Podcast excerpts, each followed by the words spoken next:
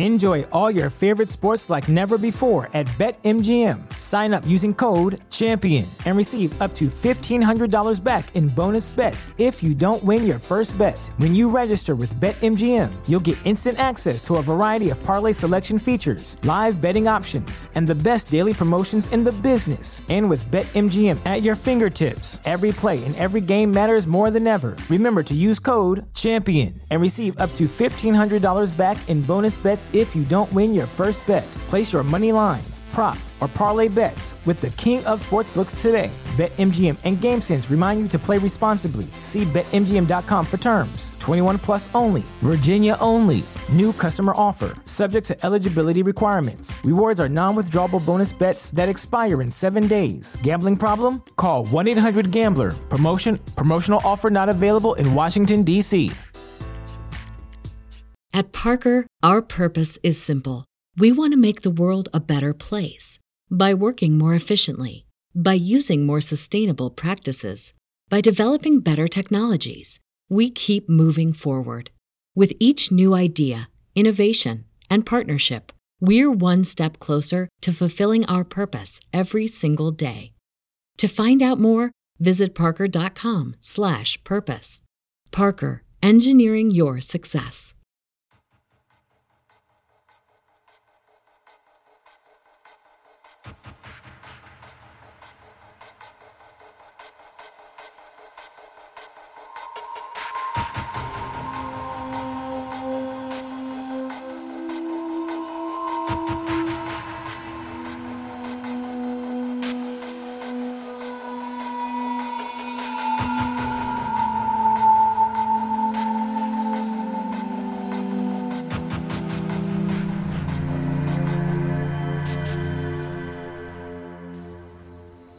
Eccoci, scusate il ritardo, ma è crashato tutto a 3 secondi all'inizio.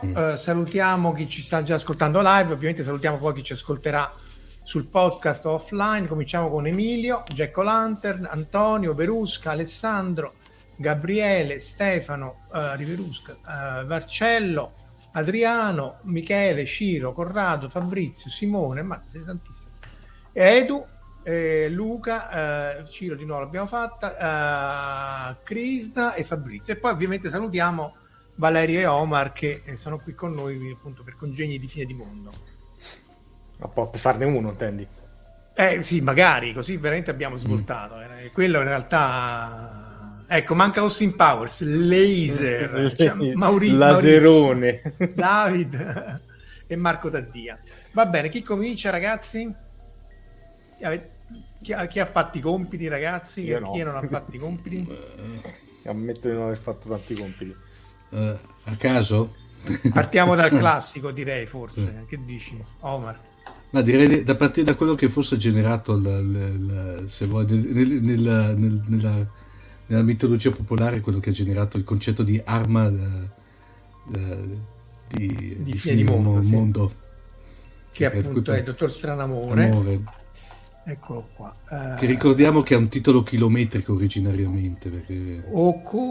Sì, aspetta, allora adesso lo metto, e tanto non riesco a leggere. How I Learned to Stop Worrying and love the Bomb. Che poi tutto sommato non è così lontano dalla realtà, nel senso che poi se ci pensate, infatti c'era anche un articolo su New Yorker che dice che apparentemente era tutto esatto in quel film, perché alla fine poi anche il pianeta si era smesso di preoccuparsi delle armi nucleari, magari non le ama, ma insomma ci convive.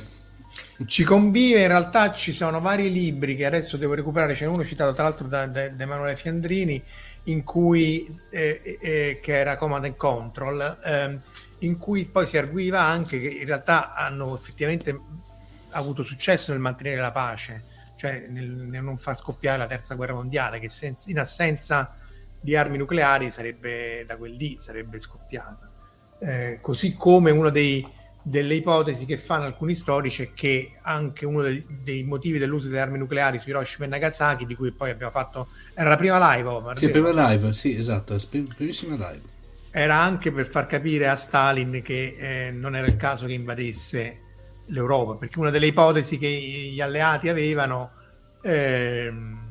era che poi Stalin, una volta sconfitti i nazisti, proseguisse fino in Spagna, credo inclusa, perché nulla l'avrebbe fermato. Dottor Stranamore, dai, tu sei l'esperto sicuramente del Dottor Strangelove. Diciamo che, allora, diciamo magistrale interpretazione soprattutto di cioè regia stupenda di Stanley Kubrick, che secondo me qui è, secondo me, nella mia personalissima classifica di film, Stanley Kubrick è il migliore.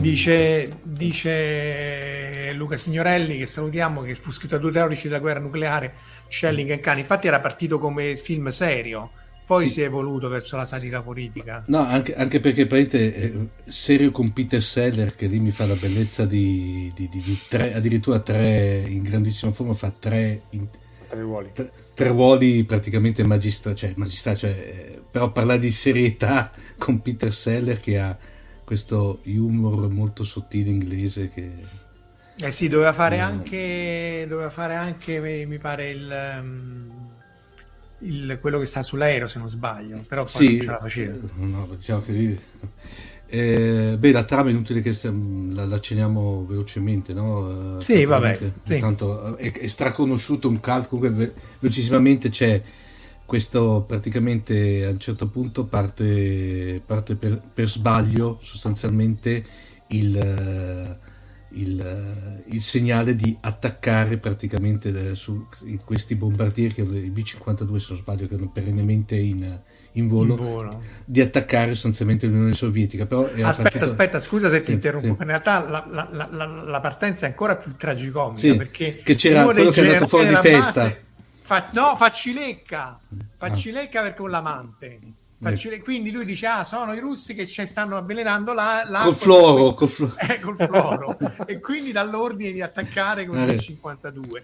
E tra l'altro, appunto, una delle cose che poi venne fuori è che effettivamente all'epoca l'ordine era demandato ai generali, nel caso non si potessero mettere in contatto con il presidente. Quindi in realtà il fatto che poi non ci fosse al tempo la valigetta nucleare, che anche qua dati recenti precedenti, però insomma, quindi lui manda questi B-52 ad attaccare prima. Il problema è che diciamo, mentre che avevano su questo dispositivo, che tra l'altro il dispositivo lì si vede in un equivalente serio, che era Fail Safe, a prova di errore, un altro film che era uscito in maniera quasi contemporanea, però lì veniva tutto affrontato in maniera molto più drammatica.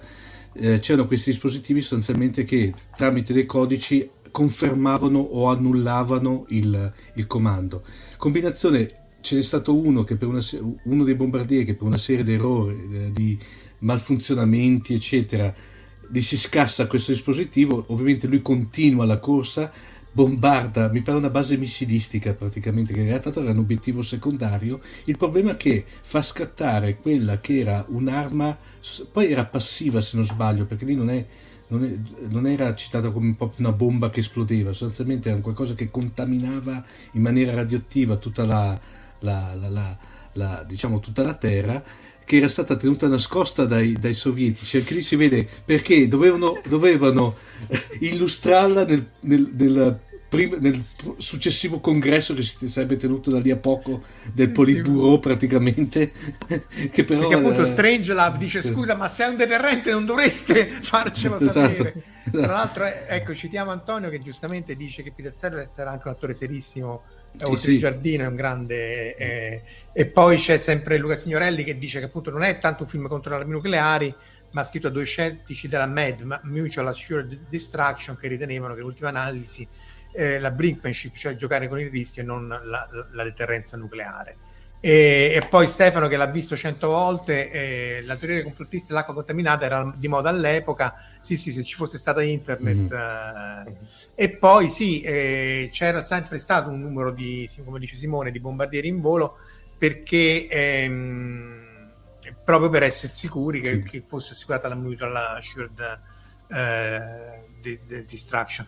David, sai che non l'avevo mai notata che questa effettivamente può essere visto come valore di Munchausen. Non mi era mai... Sì, ci sono stati vari incidenti di bombe perse qua e là, però direi che siamo ancora qui. Questo è appunto anche in Command and Control, che citavo prima, che appunto sì, alcune sono andate molto vicine allo scattare, ma insomma diciamo, poi Marco, diciamo che potrebbe essere anche interessante citare Fail Safe, più che altro perché lì l'argomento è, la trama è molto similare, infatti addirittura ai tempi si accusa, c'è stata un'accusa quasi di plagio, ma in effetti arrivano da due fonti completamente diverse. In Fail Safe, che la trama è abbastanza simile, addirittura anche lì partono i bombardieri, a un certo punto uno diretto contro Mosca, sostanzialmente non si riesce a bloccare, allora per evitare una ritorsione russa, cioè i due presidenti si mettono d'accordo e fondamentalmente il presidente americano si autobombarda New York, sostanzialmente per avere una sorta di controbilanciamento di sì, sì, diciamo uno per uno sì, per uno. Ah, accidenti, c'hai ragione Alessandro, Ghiaccio 9 l'abbiamo dimenticato come Doomsday Device. L'avevo messo dentro nelle schede? L'avevi messo nei PDF individuali, che sia reso noto al pubblico che Omar mi ha mandato dei PDF, uno per scheda, separati da includere nel PowerPoint, perché sennò non stava abbastanza comodo. No, ero giustificato perché stavo decidendo i destini della nazione. Sì, infatti, stava dicendo se scendere in campo anche lui. Comunque sì, esatto, in Spagna un B-52 l'aveva lasciata cadere, una credo che non l'hanno proprio ritrovata mai. E dice Stefano appunto che Stranamore è tratto da Red Alert, libro degli anni 50. E Verusca cita Jack Harness di Doctor Who, che immagino citasse appunto Strangelove. A sua volta parzialmente ispirato a Teller, che è quello poi il padre della bomba a fusione nucleare, che effettivamente rispetto alle bombe a fissione, no? Valerio, tu che stai cercando di costruire queste bombe definitive, è che io no, sicuramente, cioè, diciamo sono state provate, sono stati costruiti entrambi i tipi di ordigni, prima uno poi l'altro, no? E specialmente negli anni 50-60 appunto della storia, e il principio di funzionamento sostanzialmente è lo stesso delle bombe a fissioni, è molto simile a quello delle centrali nucleari di adesso. Quindi se hai un materiale radioattivo che emette neutroni, se riesci ad averlo in una densità e concentrazione tale che i neutroni che vengono emessi sono più di quelli che vengono assorbiti o che vengono emessi dalla fissione sono più di quelli che vengono assorbiti, perché comunque c'è il materiale in mezzo, hai questa reazione che si autoalimenta e dà sempre più un sprigionamento di energia sempre più elevato. E il concetto è semplicemente questo. Ci sono vari design, quello più semplice era quello chiamato, se non ricordo male, design a pistola. Questa è quella a fissione, sì. Allora aspetta, questa è quella a fissione, sì, hai ragione, sì. Scusa.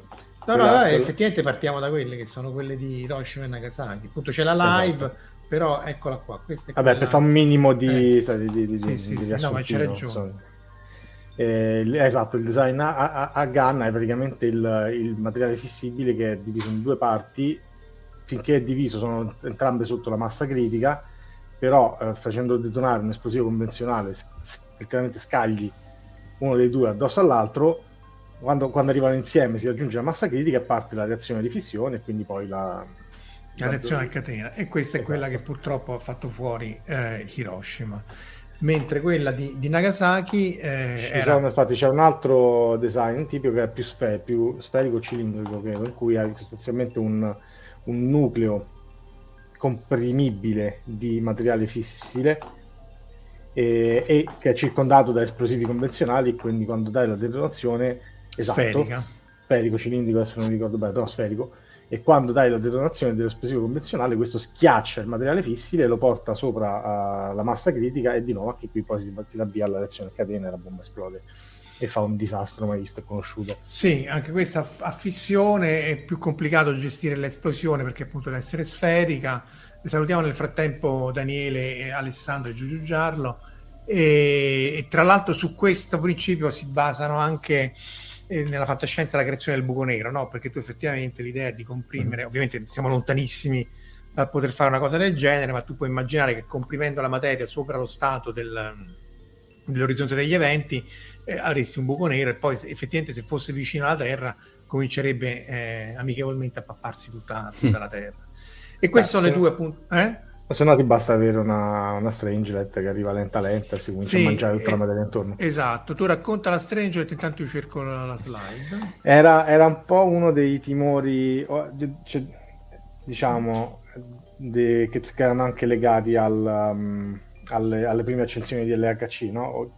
C'erano due sottocategorie di timori legate ai buchi neri. Uno è che si producesse direttamente un buco nero nelle collisioni dell'acceleratore e quello crescesse e si mangiasse tutto, cosa che però non è fattibile perché più sono piccoli più evaporano velocemente, quindi qualcosa non gli farebbe neanche il tempo a crescere prima di evaporare. E l'altro è che o si producesse uno stato nelle collisioni ione-ione, per esempio uno stato di strange quark matter, e quella, siccome è uno stato stabile della materia, più stabile di quello ordinario, diciamo la natura tende sempre ad andare verso lo stato più stabile, no? Quindi pian piano, tipo il ghiaccio 9 che diceva prima. Esatto, pian piano tutto quello che la circonda tenderebbe ad agglomerarsi in quello stato e quindi sarebbe cresciuta a dismisura, a un certo punto arrivando a uno stato di densità talmente alto che quantomeno all'equivalente di una stella di neutroni, o in alcuni casi no, di più. Allora di questo ne avevamo parlato nella live con Catalina, che si occupa in realtà di atomi con il quark strange. Il punto è che la stella di neutroni in confronto è una cicciona, perché la stella di neutroni, comunque i neutroni fanno i neutroni, quindi sono nucleoni individualmente. Sì, ma c'era anche chi ipotizzava che al centro della stella ci fosse un nucleo di strange quark matter. Sì, esatto. Mentre quella di quark appunto, è un mappazzone in cui tutto l'oggetto è varie migliaia di volte più densa, e appunto una delle ipotesi è che ci sia ancora al centro. Con Valerio, prima che tradisse la causa, abbiamo cercato più volte in Pamela, perché appunto dovrebbero essere dei frammenti molto pesanti ma poco carichi. Chiede Krishna come si moderano i neutroni nelle bombe a fissione. Non si moderano, non puoi moderare. Quello è il bello, è una feature. più si moderano e più la reazione, diciamo, l'effetto a catena è ridotto. Infatti le centrali nucleari, per rimanere stabili, diciamo, operano in modo tale che la reazione non è mai né sovralimentata né sottoalimentata, cioè non sta né a feedback positivo né a feedback negativo, sta esattamente a un livello costante, e questo lo fai con le barre di grafene che rallentano lo fai con l'acqua. Sì. O con l'acqua, con grafene. Grafene è Chernobyl. Esatto, il grafene in realtà è per rallentarli e aumentare la sezione d'urto, l'acqua è per assorbirli. No, tu la bomba vuoi che esploda, cioè vuoi il più feedback positivo possibile. Anzi, l'inefficienza è quel materiale fissico che non viene fissuto. Luca Sacconi ci ricorda appunto che era nel 66 che questa bomba fu dispersa in mare, il B-52. Poi prima avevamo citato anche un altro ordigno perso in Canada.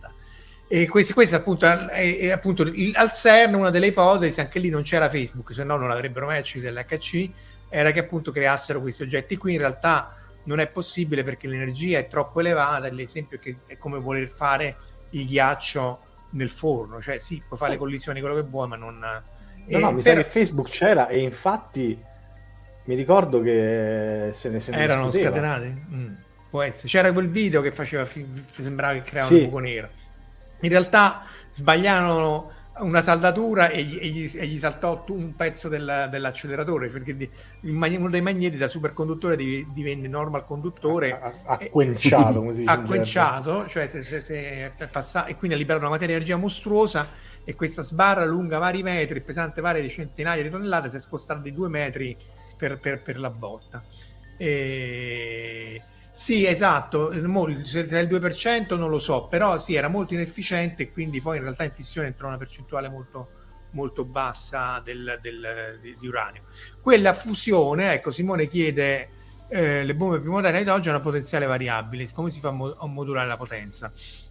Allora, in realtà si può fare, intanto cerco quella fissione, la fusione, si può fare anche in quella fissione, si chiama dial yield, cioè puoi mettere, scrivi il numero delle esplosioni, sono queste tattiche tipo lanciagranate, e essenzialmente regoli, credo, la quantità l'intensità dell'esplosivo e come tu vuoi fare appunto quanto comprimere l'oggetto prima che poi l'esplosione porti via i pezzi e le allontani. Però questo vale solo per quelle grandi, quelle piccole. quella fusione, credo forse anche lì che si possa regolare, però quella fusione in realtà non c'è motivo di regolare l'esplosione, perché tu devi distruggere una città e quindi non... anche qua vuoi fare più danno possibile. Eccola qua. La sai questa, Valerio? Quella fusione? Sì, allora qui abbiamo un case, un contenitore cilindrico con di solito deuterio trizio, quindi diciamo gli ingredienti per fare una fusione nucleare come quella, come l'ultimo stadio della catena PP che avviene sul Sole, diciamo. E il problema qual è? Che per far fondere letteralmente idrogeno e idrogeno serve superare la barriera di potenziale colombiano. Cioè per fare questo serve il respingimento tra cariche positive, diciamo, tra cariche dello stesso segno, e per fare questo servono delle temperature molto molto molto elevate. Infatti tecnicamente la temperatura sul Sole comunque non basterebbe, però lì entra in gioco un altro effetto che è il tunneling quantistico, e quindi la cosa succede. Il concetto qui è esattamente lo stesso. Le particelle non si devono fondere, no, ma loro non lo sanno. Non lo sanno e lo fanno lo stesso. E dove per creare questa temperatura gigantesca, per portare il deuterio o il trizio a temperature così elevate da innescare la fusione, si usa lo step precedente che è la bomba a fissione. Quindi esatto. Cosa di meglio di un'altra bomba nucleare per far scoppiare.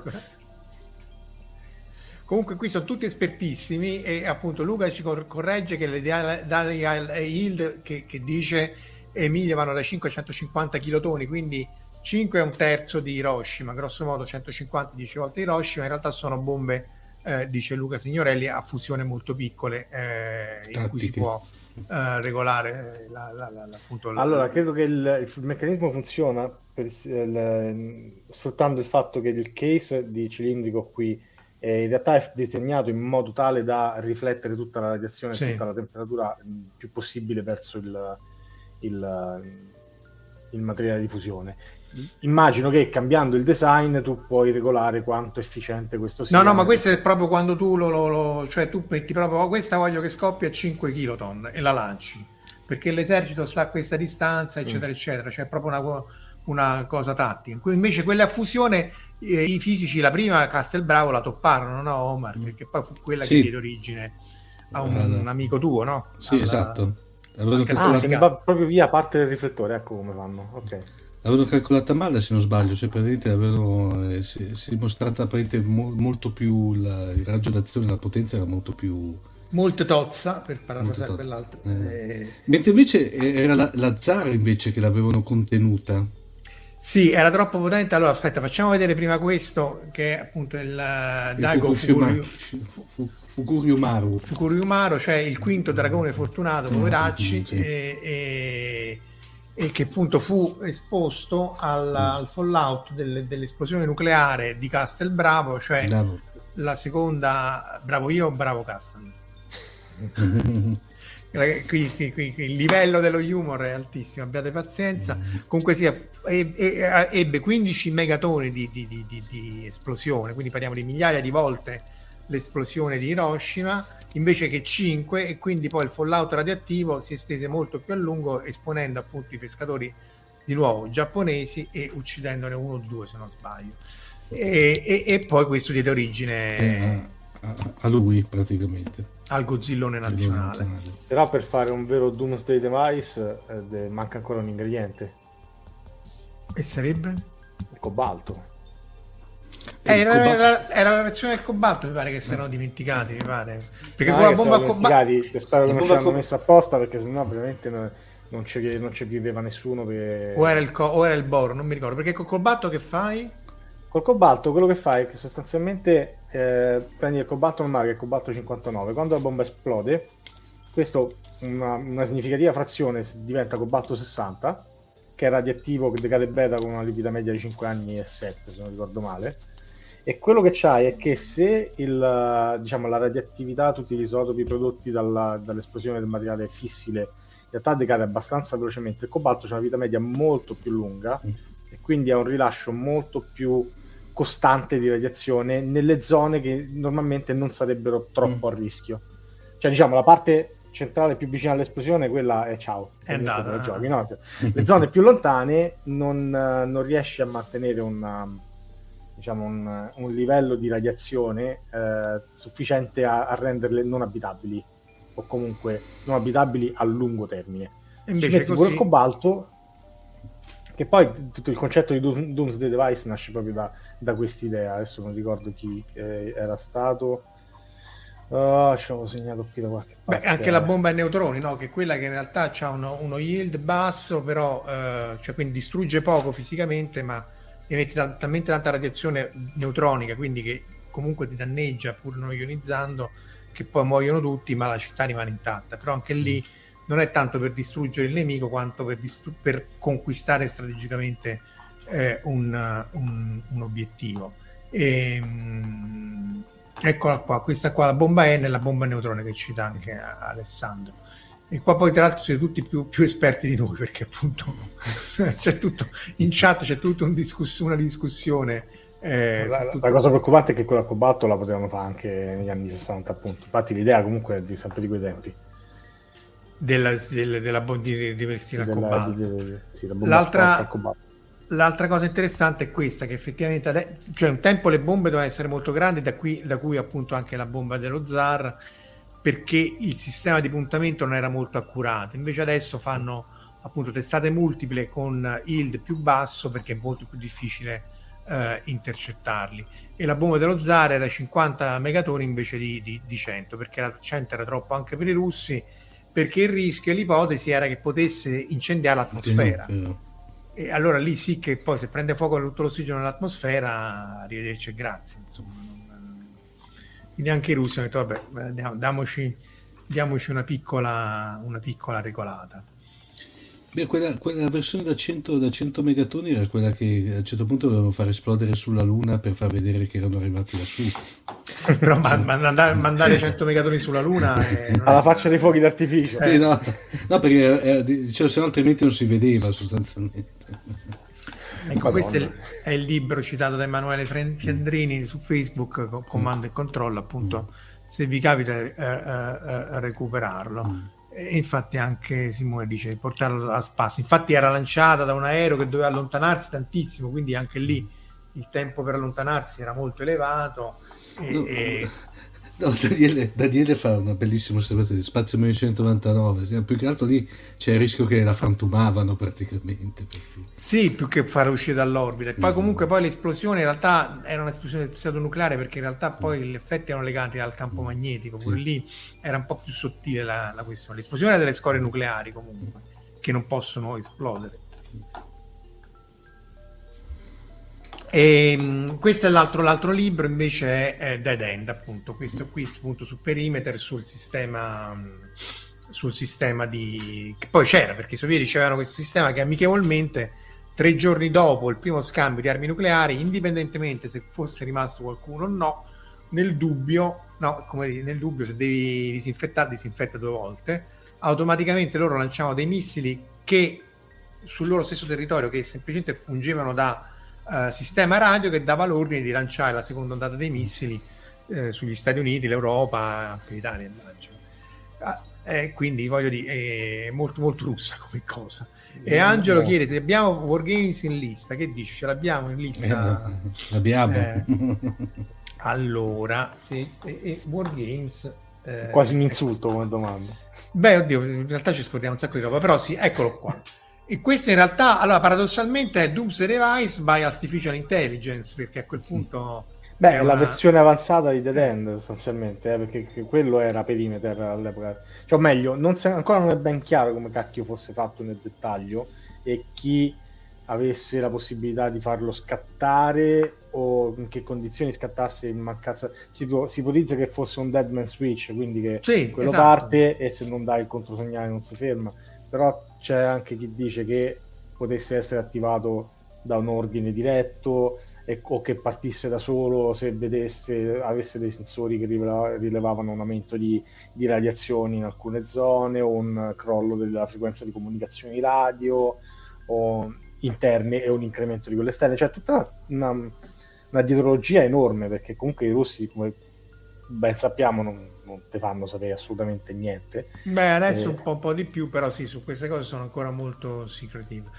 Luca Signorelli ci corregge dicendo che appunto erano le bombe a neutroni, l'idea era che di usarle come armi tattiche per fermare colonne corazzate russe, e però nessuna bomba fu mai costruita, perché poi il problema lì era che comunque già appunto dalla fine della seconda guerra mondiale, in cui appunto Stalin avrebbe potuto prendersi tutta l'Europa, in poi in realtà se il patto di Varsavia avesse attaccato non avrebbe fermato nessuno, sì.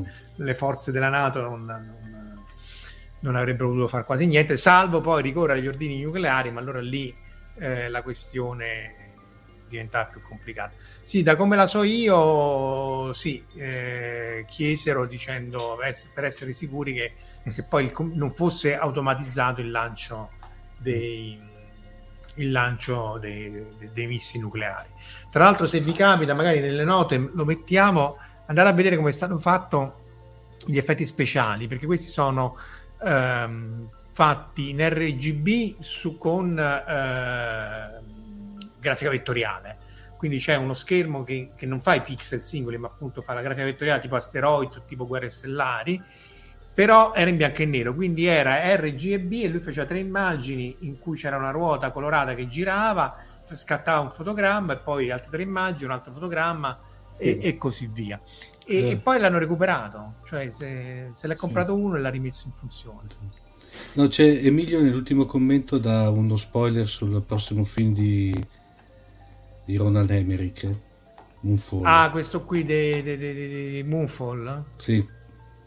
Sì, allora che la Luna è un oggetto, non la Luna, in realtà si potrebbe quasi fare una puntata, perché compare in Outlanders, che è un manga degli anni 80, se non sbaglio, ricompare in Gurren Top, com'era? Tengen Toppa Gurren Lagann, in cui la Luna in realtà è una gigantesca astronave che loro si rubano, e ce ne sono insomma varie volte. Mo c'è questa di Moonfall, però qua dicono che Dahak è Klingon, che l'attacco hacker, sì, ma per quello che devono tenere i flopponi, ancora tengono i flopponi quelli manco da 5 1/4, da 8 pollici, perché va la hackerà, devi andare lì allora Stefano lancia il quiz, per chi ha letto Command and Control, qual è il codice segreto per lanciare i missili? Allora io non lo so, ma se conosco quello che raccontava Feynman, vai. 1, 2, 3, 4, 5, 6. No, cioè il peggio 0, 0, 0, 0. Io sparo 0, 0, 0. No, io, a chi avevi detto 1, 2, 3, 4? Che combinazione, come la combinazione della mia valigia. Allora, aspetta a dare la risposta, Stefano, e magari voi mettete in chat secondo voi qual è il codice, e poi vediamo un po' qual è il vero codice per lanciare l'Armageddon. Allora, Wargames, vabbè, questo ancora regge secondo me. Che, tra l'altro... Bello, no? John Wood, l'abbiamo detto anche altre volte, che era il professor Falken, che vogliamo fare una partita, era il cattivo di Lady Hawk, sempre con Matthew Broderick, che era l'arcivescovo dell'Aquila, perché poi in realtà è ambientata all'Aquila Lady Hawk, oltre che essere girato tutto in Italia. Vabbè, questo comunque un film che tutto sommato regge, 5-4-3-1 che fa countdown. Che altro ci abbiamo, Omar? Tu hai fatto i tuoi meravigliosi PDF. Che altro c'hai preparato? No, direi prima passare questa cosa. No. Mi fai sentire una bomba non esplosa. Al di là di quello, no, Valerio prima ha accennato una bomba al cobalto. Direi che la bomba al cobalto nella fantascienza, quella secondo me più famosa, è quella che ha creato dopo il loop temporale della saga del pianeta delle scimmie. Ecco, aspetta che ci arriviamo, Eccola qua, la bomba alfa omega. Era il cobalto, è vero. Questa qui è la famosa la bomba alfa omega dall'altra faccia del pianeta delle scimmie, che tra l'altro lì poi c'è questa setta di superstiti umani che l'adorano come se fosse un... superstiti, mutanti, psionici, sottoterracei. Le avevano tutte loro, poveretti. Ma la cosa buffa è che dall'esplosione poi della bomba Alfa Omega si parte il loop temporale che dopo genera il pianeta delle scimmie, praticamente. Perché... o meglio, loro nel terzo. Allora, tra l'altro c'è da dire che la attiva, perché alla fine dice andavano a quel paese. Sì, esatto. Dopo avrei detto maledetti, l'avete distrutta voi. Voi dice, sai che c'è la disturbo io. Tac, dai. Comunque il secondo è un bel film, e il terzo appunto in cui come si chiamavano le due allora c'era comunque il papà e la mamma di quello che dopo è diventato Cesare, praticamente, che adesso mi ricordo come si chiamavano i due scienziati, Zila e Cornelius. Tornano praticamente, anche lì non si riesce a capire, trovano un'astronave sostanzialmente. No, l'aveva recuperata lo scienziato. Allora, la supercazzola era che lo scienziato che viene ucciso nei primi 8 secondi dall'altro scimpanzé aveva recuperato l'astronave affondata, l'aveva fatta funzionare, l'aveva mandata in orbita, perché poi la Terra viene distrutta e loro dall'orbita vedono la Terra che viene distrutta dal dispositivo Alfa Omega e poi vengono proiettati indietro nel tempo. Però vabbè, gli si perdona tutto, perché comunque Pianeta delle Scimmie, la prima saga, è molto bella, e poi c'è un loop temporale che poi, cioè, sembra che finisce bene, ma in realtà no, perché appunto in realtà poi il loop continua fino ad arrivare a quell'abominio che era anno 2000, cos'è, 2876 ultimo anno, che lì è veramente una cazzata di no, ma io non è dispiaciuto, e soprattutto perché poi in realtà c'è il finale che tra l'altro nella versione giapponese manca, perché se vi ricordate, no, perché ci stanno alla fine sembra che gli umani e le scimmie poi convivono pacificamente. In realtà poi gli ultimi 3 secondi fanno vedere che la bomba Alfa Omega sta già sotto lì, e quindi in realtà non hanno deviato, e credo che anche nel libro, se io l'ho lessi tanti anni fa, anche nel libro facevano capire che in realtà non è riuscito dal loop temporale. Tanto se volete dare la risposta l'avete data, quindi se Stefano vuol dare la soluzione, la vuol dare sempre nella chat. Poi bomba Q. Allora, la bomba Q è un dispositivo distrugge pianeti in quella che adesso ormai ha generato un bel po' di film e serie animate nel franchise Starship Trooper, però viene proprio accennata lievemente all'interno già del libro originale di Online, anche la chiamano bomba nova lì, però praticamente perché mi pare che viene citata perché quando fanno il famoso primissimo disastroso attacco a Clendalu, praticamente diceva sì, potevamo già distruggere il pianeta con la bomba nova in questo caso, però non l'abbiamo fatto perché volevamo farle capire praticamente che volevamo darle una lezione sostanzialmente. Sì, oppure volevano anche dopo dice perché noi vogliamo salvare i prigionieri che loro hanno, per cui comunque scusa, è 000 dice Stefano, quindi però tutti sti zeri, vabbè, complicato. Vai. Mentre invece nel terzo capitolo della chiamiamola quadrilogia, perché in effetti poi sono 4, quadrilogia cinematografica di Starship Trooper, compare, però la chiamano bomba Q praticamente, non so come mai l'hanno cambiato la denominazione. Tanto è forte perché in questo film l'arma segreta non è tanto la bomba Q, ma sono le tute potenziate, che praticamente era poi una caratteristica fondamentale del libro dell'Heinlein, solamente che nei primi due capitoli non si vedono neanche. Infatti i fanti spaziali combattono come se fossero i soldati normali, no? Mentre invece gli esoscheletri anzi non sono esoscheletri, sono tutte potenziate, compaiono in questo capitolo qua.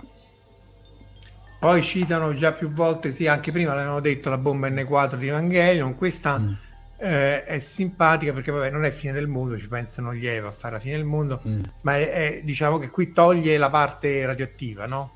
Perché sennò infatti, poi diventerebbe tutto radioattivo.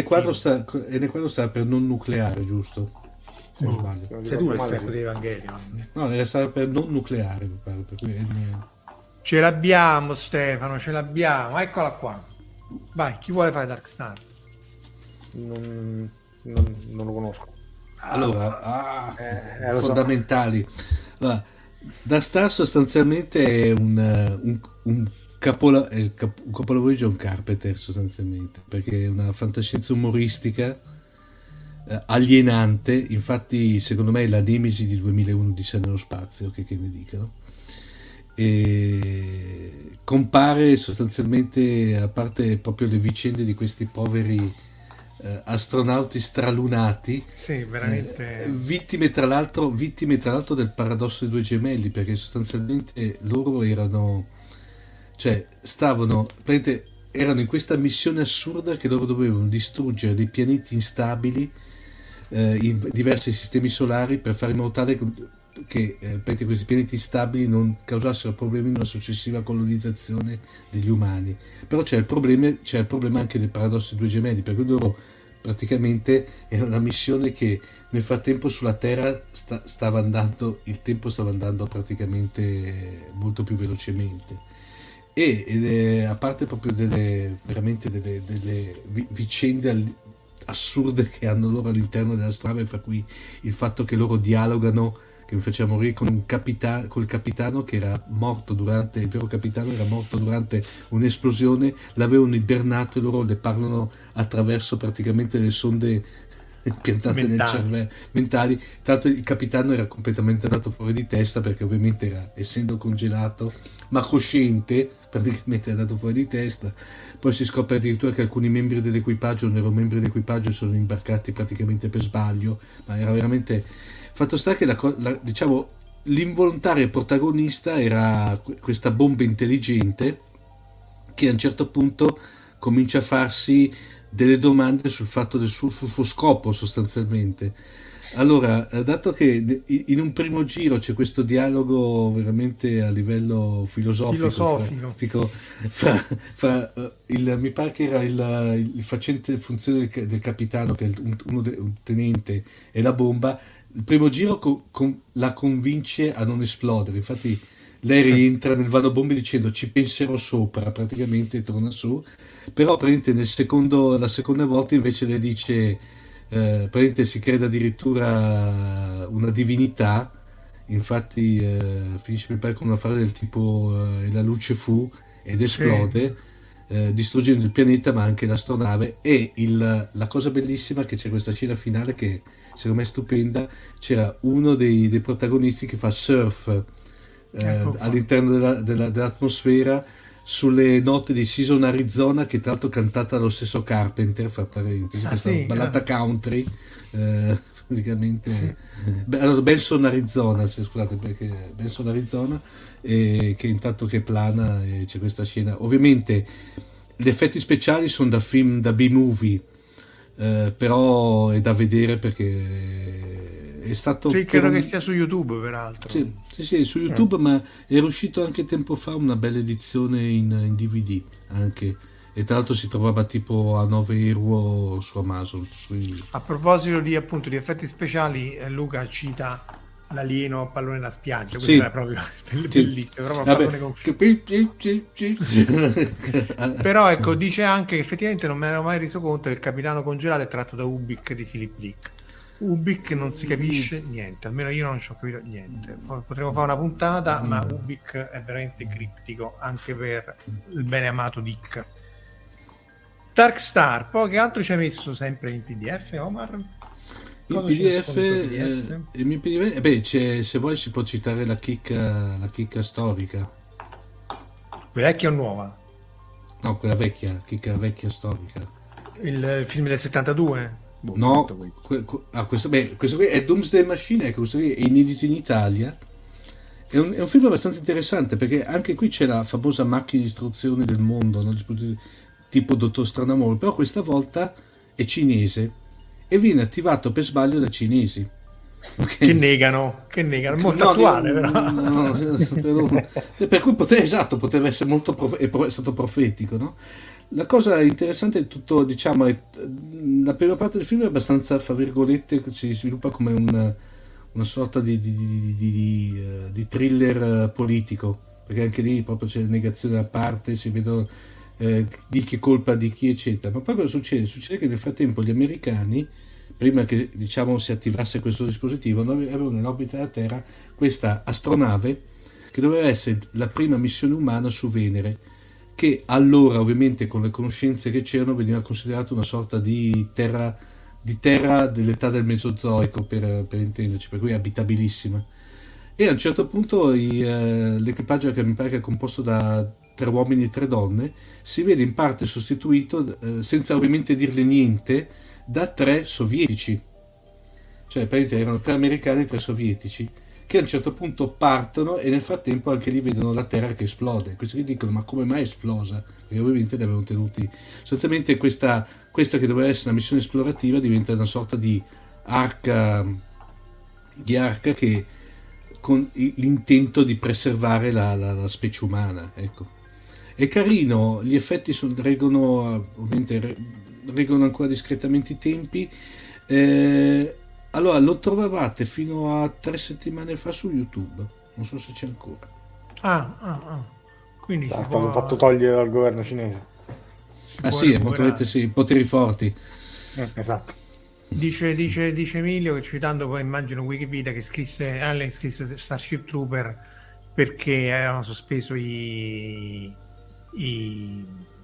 test sovietici. L'Iconi non so che cosa sia, Luca. L'altra faccia del pianeta delle scimmie sì, l'abbiamo appena citato. Dopo, però tu non volevi parlare di questo subito, Omar, di che volevi parlare? Volevo parlare di quella cosa, siccome sto in questo periodo a tempo perso, sto analizzando le cosette delle Wunderwaffe. La morte nera. Sì. Eccola qua. Vai, questa è spettacolare. Velocissimamente, le Wunderwaffe dovevano essere queste armi miracolose che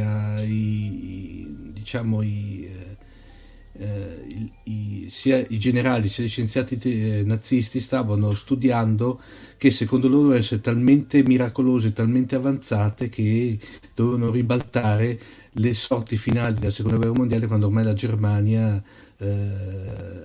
era ormai quando chiunque che non fosse un tedesco o un giapponese avrebbe potuto capire che capitolando. Diciamo che più che altro quello che dicono che avevano più che altro un effetto propagandistico sostanzialmente. Quello che è certo che il bello che non erano progetti che poi erano rimasti sulla carta, ma alcuni stavano andando avanti nello sviluppo, e il bello che portavano via risorse sotto tutti i punti di vista all'eventuale produzione di armi, quelle convenzionali, che servivano alla Germania. Ricordiamo che la Germania a un certo punto ha messo in piedi una serie anche di caccia per contrastare gli stormi di bombardieri degli alleati, che erano delle vere e proprie azioni, erano proprio quasi dei kamikaze, perché sostanzialmente erano fatti in maniera tale che difficilmente il pilota poteva fare ritorno alla missione. C'era proprio quest'arma che era un razzo che andava su, poi ritornava giù in picchiata, che tanto era troppo veloce per colpire i bombardieri, che andavano molto lenti, e doveva colpirli con delle raffiche di razzi, no?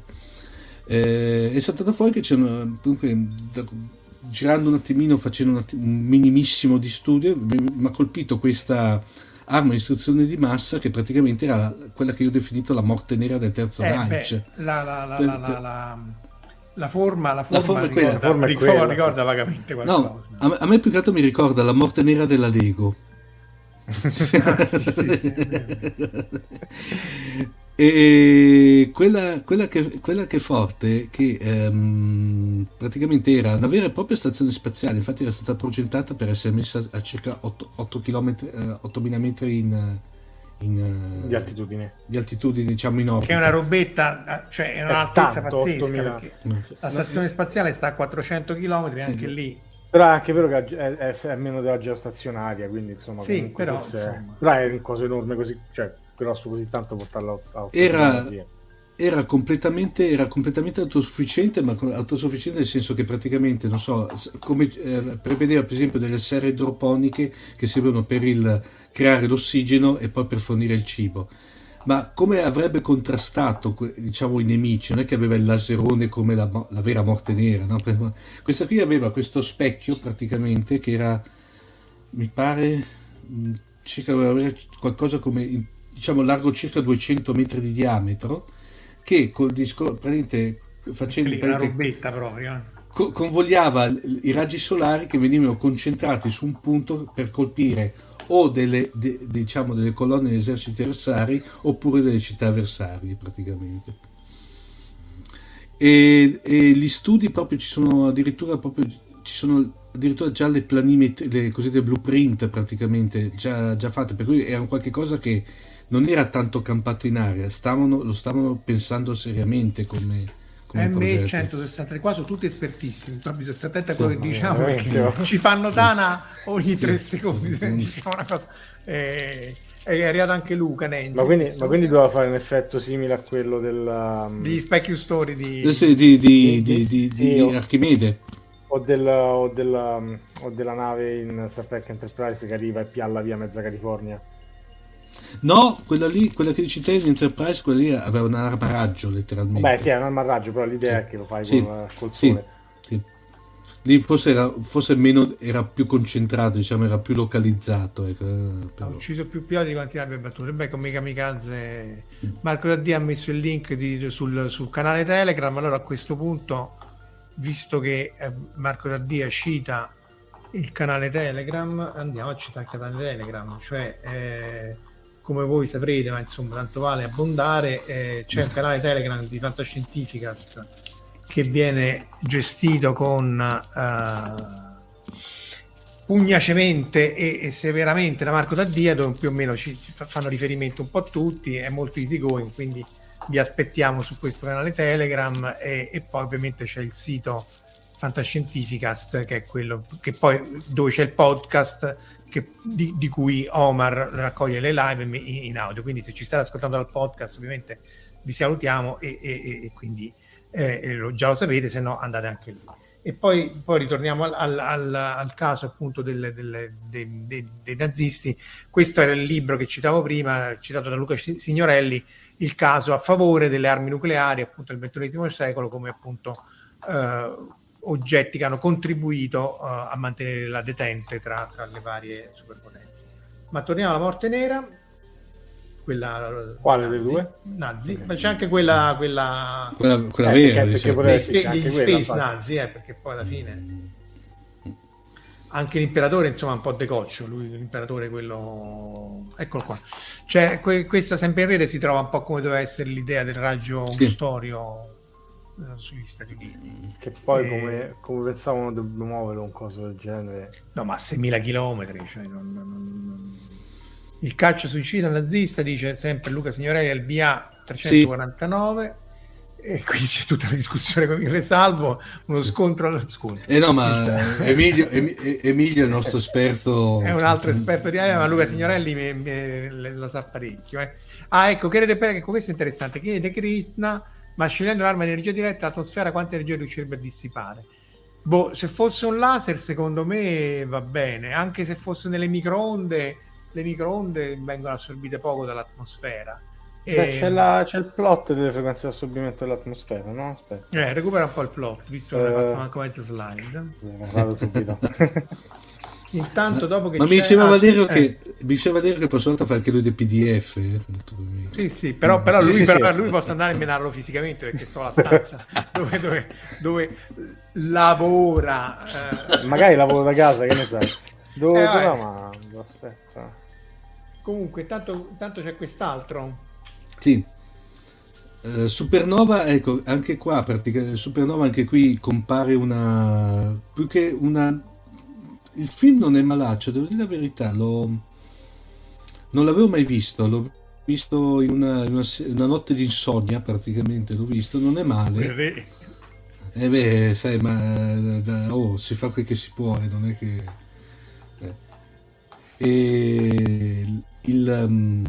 praticamente i protagonisti trovano all'interno di un planetoide di ghiaccio, trovano questo strano contenitore in cui c'è, adesso non menatemi, una sostanza a 9 dimensioni, che, così dicono nel film, che è in grado di riformattare l'universo per poi rigenerarne uno nuovo da zero sostanzialmente, per cui veniva la sottraggono dei cattivoni che vogliono sostanzialmente utilizzarla come arma di distruzione sostanzialmente. E Stefano Tanci anche sì, i proiettili cinetici o il bombardamento dalla velocità orbitale, questi ne parliamo un po' di meno perché appunto l'idea, no, di oggi era più a parte abbiamo fatto la puntata sui meteoriti e le cose cinetiche e anche in Babylon 5 c'era, no, questa cosa di amichevolmente in Mass Driver con gli asteroidi. E effettivamente sì, se stai in orbita e puoi muovere quella roba, anche Gundam fai molta meno fatica, fai dei danni senza fine. Cos'è? In Gundam che addirittura buttano giù una stazione spaziale, no? Sì, quella è proprio nella sigla. Uno degli habitat, no? Le colonne di... Sì, i Saida. Sì, che poi stavano ai punti di Lagrange tra la Terra e il Sole, c'erano i 5 punti di Lagrange. Oltre a Supernova che vedi nelle notti insonni, che altro ci abbiamo? Hai trovato le microonde, Vale? Sì, l'ho mandata nella chat privata. Scusa, sì, poi che ci faccio nella chat privata? Perché così... Vabbè. Che fatica! Eccola qua, vai! Ci vuole tanto! No, in realtà quindi non sono tanti tipi di onde elettromagnetiche che possono passare l'atmosfera facilmente, principalmente il radio e il visibile, che qualcosa intorno al visibile, per il resto non passa assolutamente niente. Quindi infatti il laser, se lo punti verso l'alto, c'è un laser anche bello potente che la vedi abbastanza bene la colonnina, perché non viene assorbito, ma qualsiasi altra cosa l'atmosfera è un ottimo schermo per ogni tipo di radiazione. Comunque a microonde so che si può fare perché volevano usarlo per trasmettere l'energia, cioè una delle ipotesi per trasmettere l'energia con pannelli solari dallo spazio era proprio farlo nelle microonde. Thierry Heard, che appunto il suo nickname è Infatti il microonde è radio, quindi quello passa tranquillamente. E appunto diceva che gassavano prima la popolazione dei side e poi scaraventavano le colonne sulla Terra. E anche David, che è un altro esperto di Gundam, appunto la colonna di Sus e Sydney, ma in realtà quella con cui leggiabbero, che se non ricordo male era il quartier generale che stava in Amazzonia, no? Tra l'altro poi quell'escamotage della stazione orbitale che viene utilizzata a mo' di ordigno e poi ripresa anche in uno dei cicli degli ultimi numeri di Nathan Never, praticamente. Quando c'è la cosiddetta il ciclo della la guerra delle colonie, una roba del genere, praticamente anche lì utilizzano una delle colonie come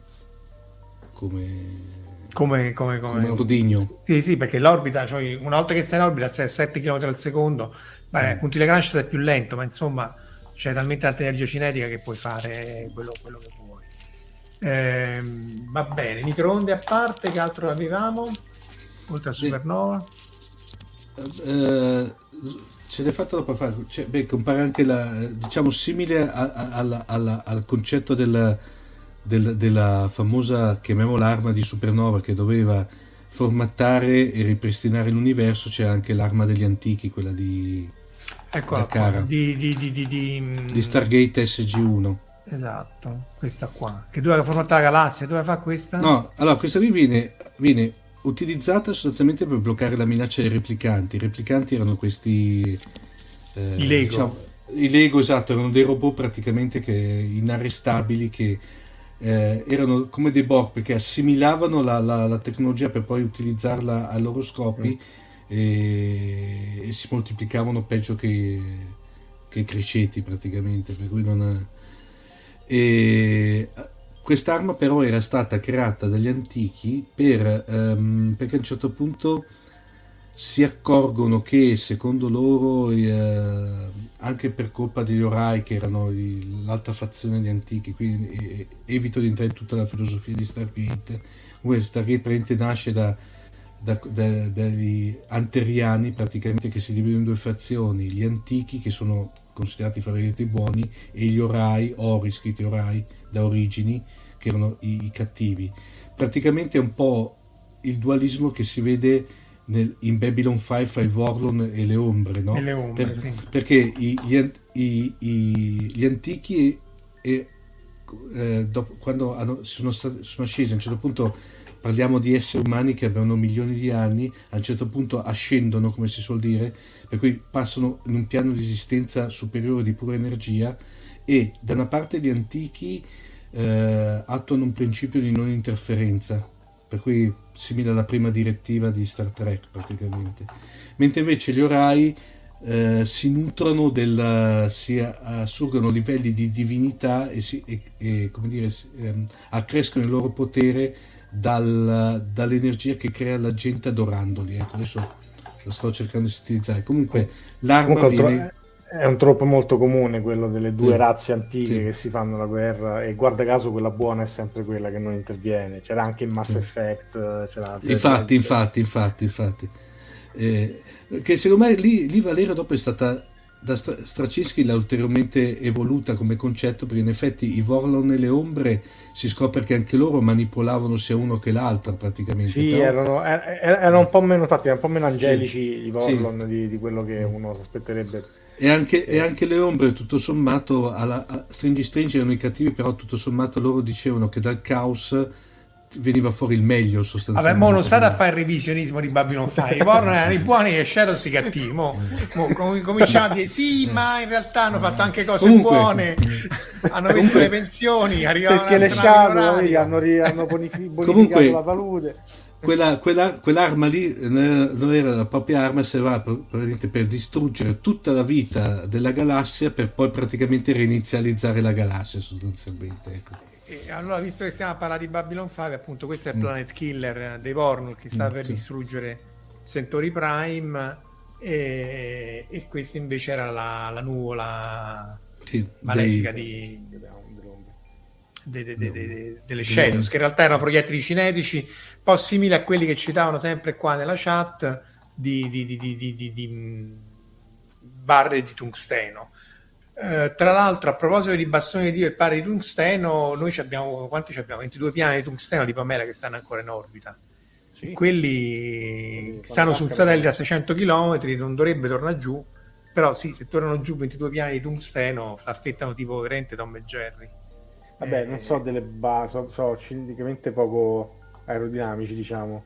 Sì, ma no, saranno anche poco aerodinamici, però cadono giù secchi. Sì, anche casca. C'ha 3000 gradi di fusione. Cade, casca fa male comunque. Arriva giù intatto, però quello, vabbè, sta sul satellite russo, in orbita alta, perché poi il decadimento dell'orbita, che ne dica Star Trek, che praticamente appena spegni una cosa decade l'orbita, manco stessi sulla bicicletta in salita, in realtà è un esponenziale, sopra i 400-500 km, da 600 km già non decade più l'orbita, quindi anche lì la cosa di Star Trek era sempre molto... 450-500 la stazione spaziale dove comunque fa... No, lì parecchio, anche perché lì, a parte quando c'è tanta attività solare si scalda l'atmosfera e fa aumentare l'attrito, esatto. Ma poi c'è un rapporto superficie-massa che è ridicolo. Però già se vai a 600, siccome appunto è un esponenziale, già a 600 km non succede più niente. E visto che ci stiamo parlando di Star Trek, facciamo in Star Trek c'è quella che era quella bellissima, un bel episodio praticamente, che se non sbaglio era della seconda stagione, che c'è quella che non è una vera e propria bomba, perché viene definita proprio la Doomsday Machine, praticamente la manca di giudizio universale, alias il supercannolo spaziale. Sì, cannola siciliana, è molto bella come puntata, anche qua. Anche qui tra l'altro era un'arma che era sfuggita anche lei al controllo dei creatori, perché non si è mai capito che, cioè non è mai neanche stato ripreso nelle altre serie, chi l'avesse creata, perché, come, eccetera. Era No, non parliamo di Discovery, qui Fabrizio ci provoca e no, appunto, questa non si è mai capito chi l'ha fatta, finalmente viene distrutta, perché come si chiama, che è la Constellation? Qual è la Constellation, sì. Tra l'altro, lo sai della Constellation, c'è questo bellissimo episodio. Sapete che a un certo punto hanno fatto quella riedizione della serie classica, quella rimasterizzata con effetti speciali, eccetera. No? A un certo punto praticamente creano il disco distrutto della Constellation in alta risoluzione fatto in computer grafica, e invece a un certo punto chiamano disperati uno dei produttori esecutivi dicendo: vieni qui, corri perché è successo un casino, guarda che cosa hanno fatto. Avevano gli esperti, diciamo, come si può dire, i grafici, chiamiamoli così, i computer grafica, cioè i modellizzatori 3D, le avevano praticamente fatto credere che era andato in masterizzazione del DVD, diciamo in produzione, il fatto che invece che Constellation c'era scritto Consolation praticamente. Infatti cioè, gli hanno fatto uno scherzo, cioè, sì, hanno fatto uno scherzo. Questo qui è, visto che è andato in panico, tanto tutte queste cose qui sono nei bonus dei DVD, praticamente vedi questo qui in panico sbiancato perché voleva dire che figura di merda che abbiamo fatto, voleva dire che devono ritirare tutti i DVD eccetera. Tra l'altro, ecco, quello lì è uno dei pochi, secondo me è forse uno dei pochi episodi che nella serie masterizzata guadagna molto di più. Gli altri non è che la masterizzazione aggiunge tanto alla storia, invece questo sì, perché forse si vedeva il fuoco, sì, questa a me ricordava sempre l'interno dei Vermoni di Dune, tanto per restare Emilio Salvo puntualizza Cannolo romano ma non siciliano, perché Berusca parlava in siciliano, che avrei detto siciliano, e visto che qui parlano di Discovery, tanto vale dire che c'è un'arma sia anche nell'ultima stagione di Discovery, la latest unfortunately, non la last ma la più recente, che sì, a essere onesti è migliore, nel senso che è meno peggio di quelle prima. Credo che peggio di quelle prima, se arrivarci devi vedere tutte quelle prima, forse non vale la pena, però ok, siamo già oltre l'ora, però ce ne stanno ancora qualche altra cosa che tu ci avevi messo nei PDF, no Omar? Nei famigerati PDF. Sai che non mi ricordo più perché c'è una certa età. Questo, sempre Henley in Vortice Nero. È Vortice Nero, questo è bellissimo perché praticamente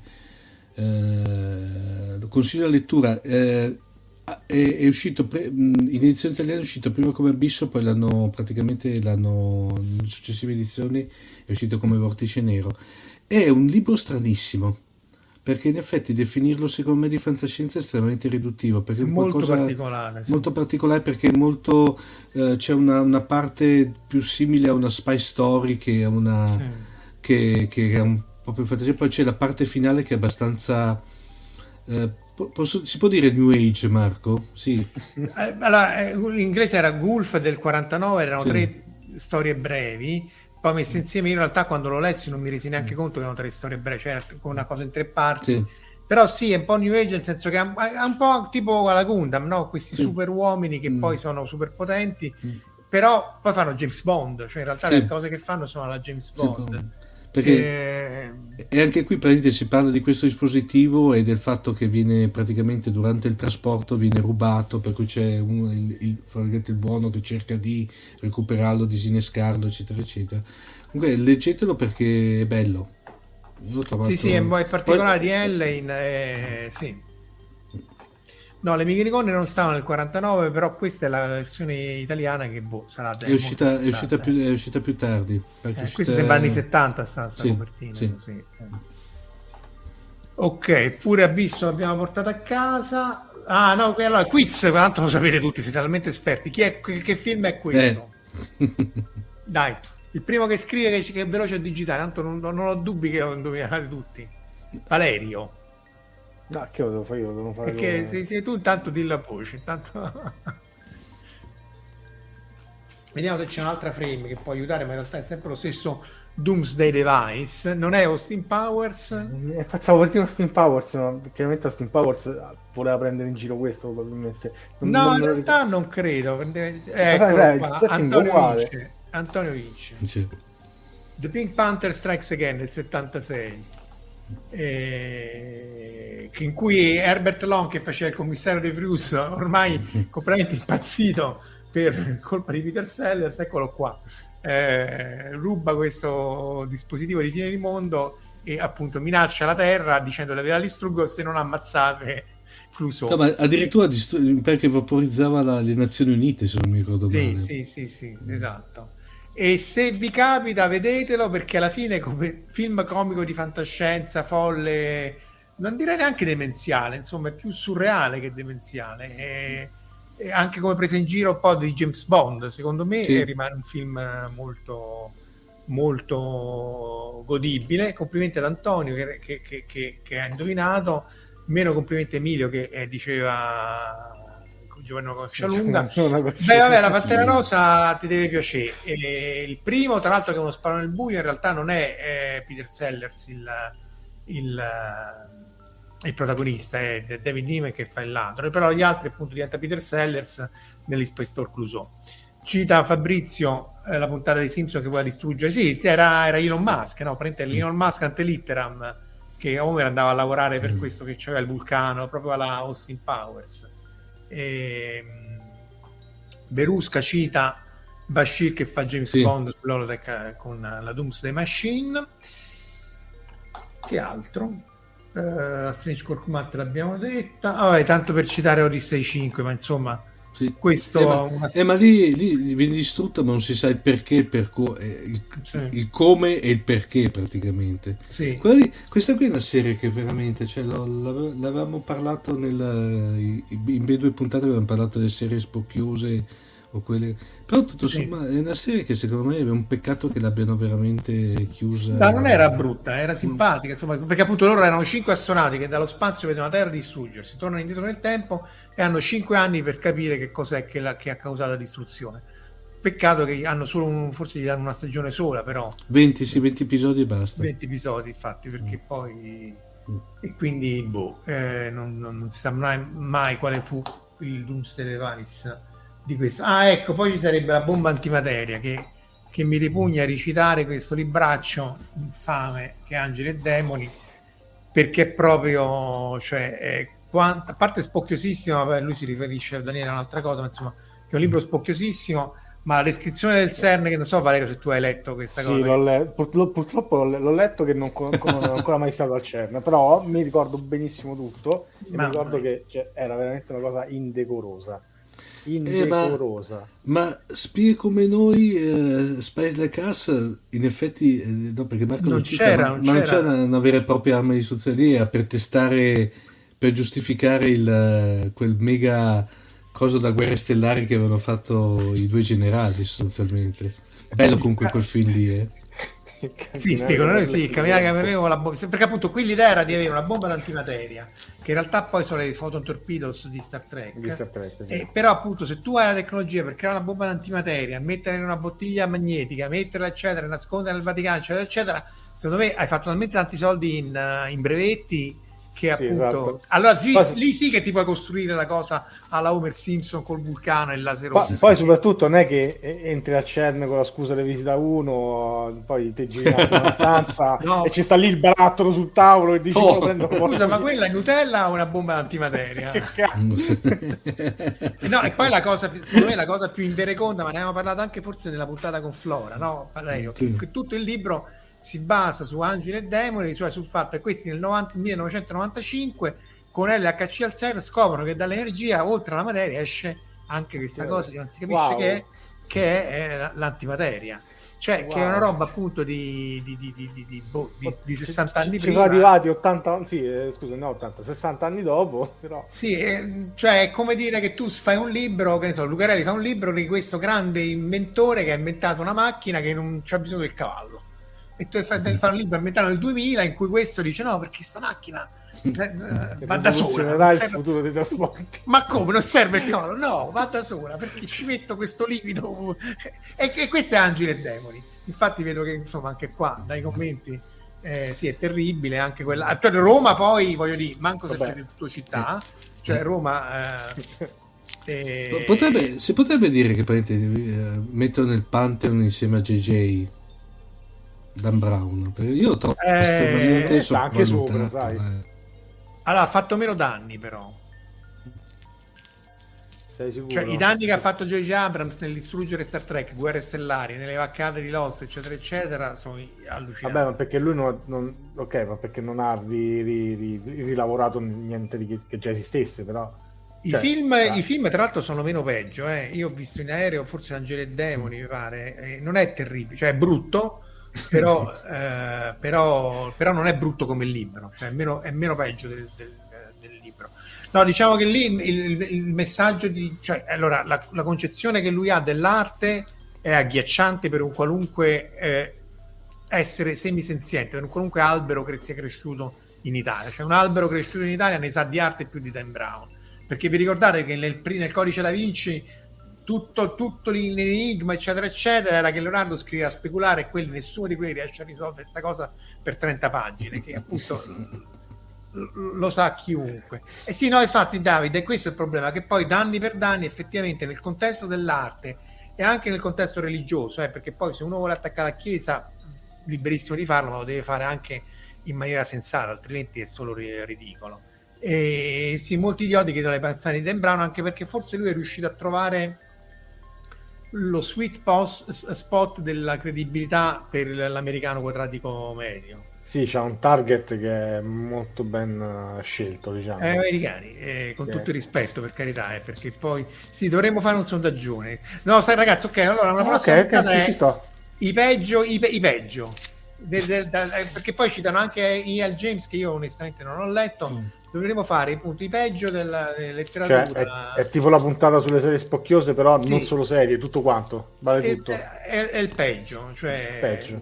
Se dovessi prendere a legnate uno, chi prenderei le cose? Non si dovrebbe dire, ma insomma. No, il gioco dell'attore, dai.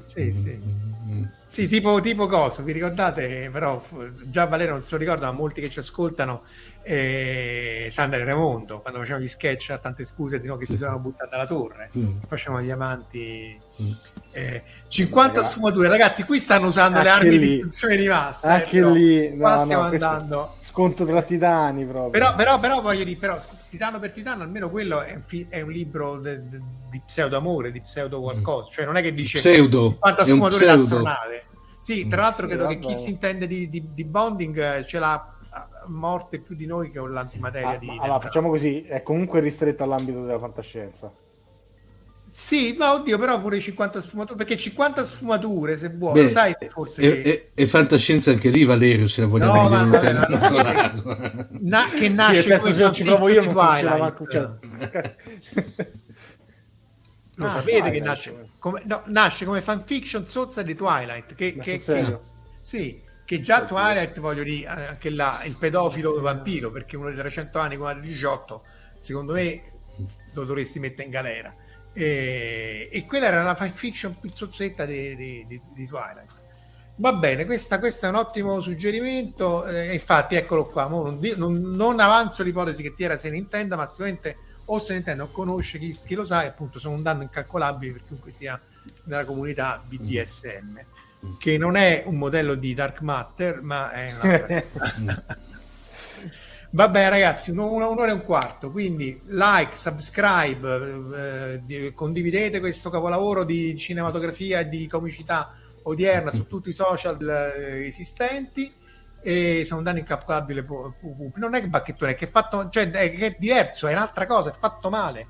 E ci rivedremo la settimana prossima, ancora non sappiamo con cosa. Ringraziamo Valerio, Omar, tutti quelli che ci ascoltano e chattano, quelli che ci ascoltano dopo e ci mettono i commenti a posteriore, e quelli che ascoltano veramente solo ascoltano il podcast quote unquote di Omar, ossia di Fantascientificast. Ultime parole famose, Valerio, Omar, e ci vediamo settimana prossima al Palo della Morte. Buona a tutti, al palo della morte, dai. Al palo della morte. Bella. Ciao ragazzi, grazie ancora, buona serata e buon fine settimana.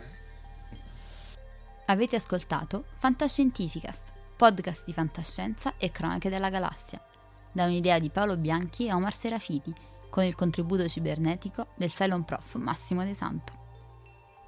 Potete seguirci ed interagire con noi sul nostro sito fantascientificast.it, su Facebook alla pagina Fantascientificast, su Twitter sul profilo @fantascicast, sul nostro canale Telegram t.me/fantascientificast, sulla nostra community Telegram t.me/fsccommunity. Se siete particolarmente timidi, potete utilizzare la vecchia, cara e affidabile posta elettronica scrivendoci all'indirizzo redazione@fantascientificas.it. Tutte le puntate sono disponibili sul nostro sito, su Apple iTunes, su Spotify e su Podbean all'indirizzo podcast.fantascientificas.it.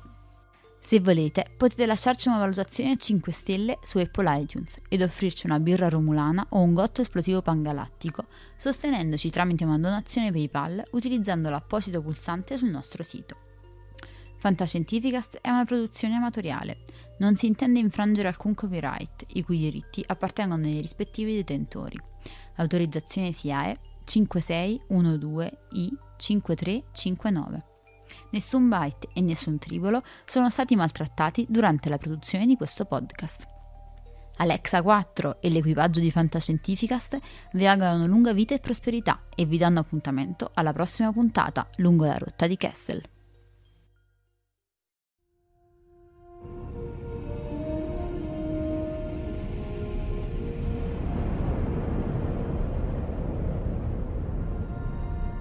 Certo che hanno una gran bella nave.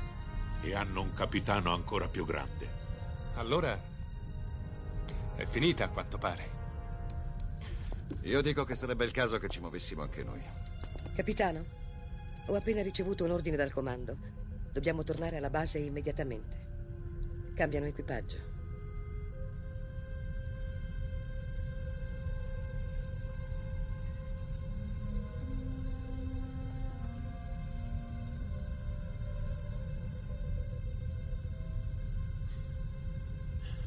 Se fossi umano, penso che ora la mia risposta sarebbe: andate al diavolo. Se fossi umano.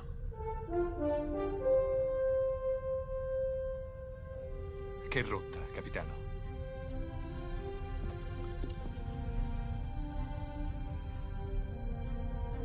Seconda stella a destra. Poi dritto fino al mattino.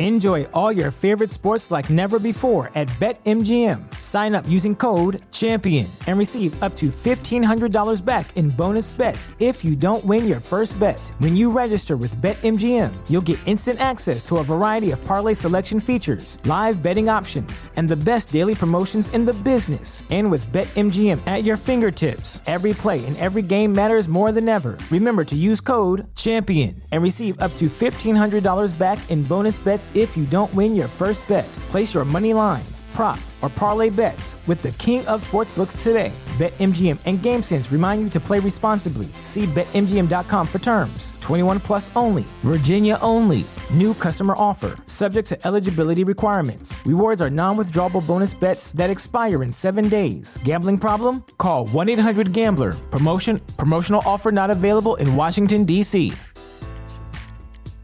At Parker, our purpose is simple. We want to make the world a better place. By working more efficiently, by using more sustainable practices, by developing better technologies, we keep moving forward. With each new idea, innovation, and partnership, we're one step closer to fulfilling our purpose every single day. To find out more, visit parker.com/purpose. Parker, engineering your success.